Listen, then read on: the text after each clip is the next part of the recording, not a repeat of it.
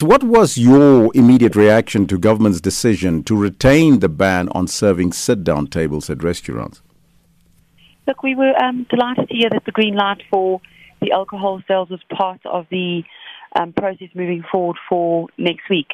It's still not sufficient for our restaurants. We've been in a very strong lobbying argument with them to please explain the process that was applied for the um, religious sector and what was the mitigating risk factor that they used for an analysis that we could use that same application on the restaurants to get our sit down restaurants open.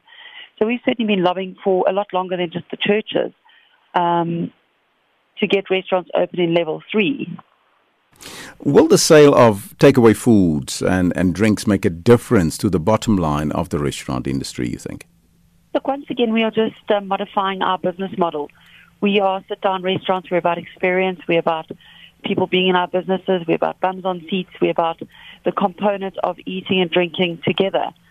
So the, the, the, the diversion, again, just puts greater pressure on our restaurants to be able to have more capital expenditure, to stock up with different levels of alcohol again, to be able to satisfy the consumer. So that's a lot more pressure on our business model.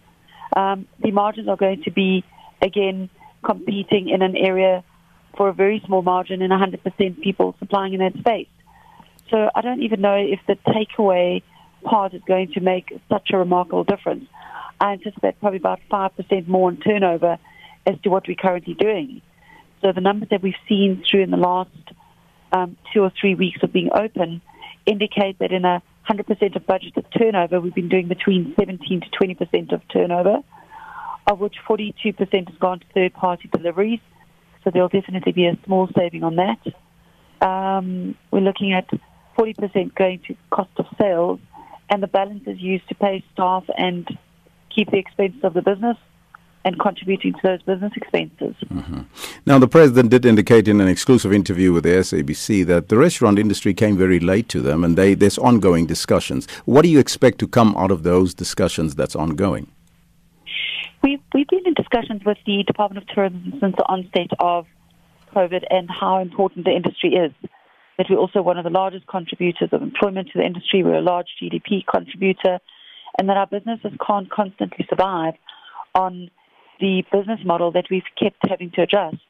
I mean, one, it is impossible for us to even begin to think that we can return with 50 people in a restaurant. Some of our restaurants are close to 1,000 seaters. They are three stories high. So for us to practice social distancing, one, we need to certainly go back with a square meterage ratio, like it's been evident in the rest of the world and, and world standards have indicated. So, uh, government has made available also some business relief avenues for those who may seek uh, assistance. Has this been accessible for your industry and members? It's been one constant struggle after the next. You know, from the onset of COVID, we've really been an industry that's been fighting hard to keep our doors open. You know, we were the industry that was hit the hardest, and currently we are completely crippled. We are having conversations with our restaurants of liquidations and retrenchments and closures and this is a result of lack of relief from all parts. So whilst the fund was made available, it was inaccessible because technically our restaurants were insolvent. The lack of understanding in terms of the frailty of our business model was never given proper consideration. Mm-hmm. So that in itself was a, a huge argument.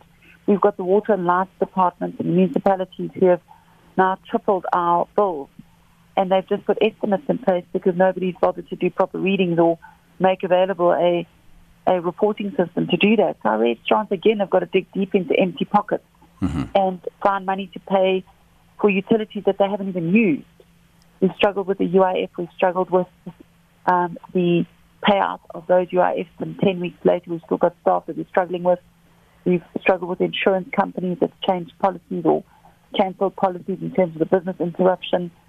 Um, so every day it's a different fight and a different challenge for our restaurants to keep them open and to stay afloat. And all we're asking is allow us to trade in the business model that we are known for.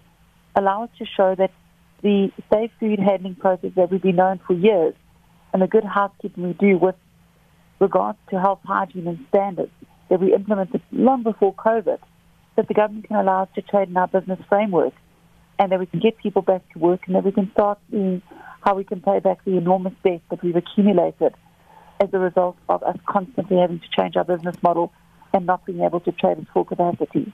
Ms. Alberts, I wish you all the best. I think there's ongoing discussions, and hopefully there will be a light at the end of this dark tunnel, and that menu might change. That was the CEO of the Restaurant Association of South Africa, Wendy Alberts.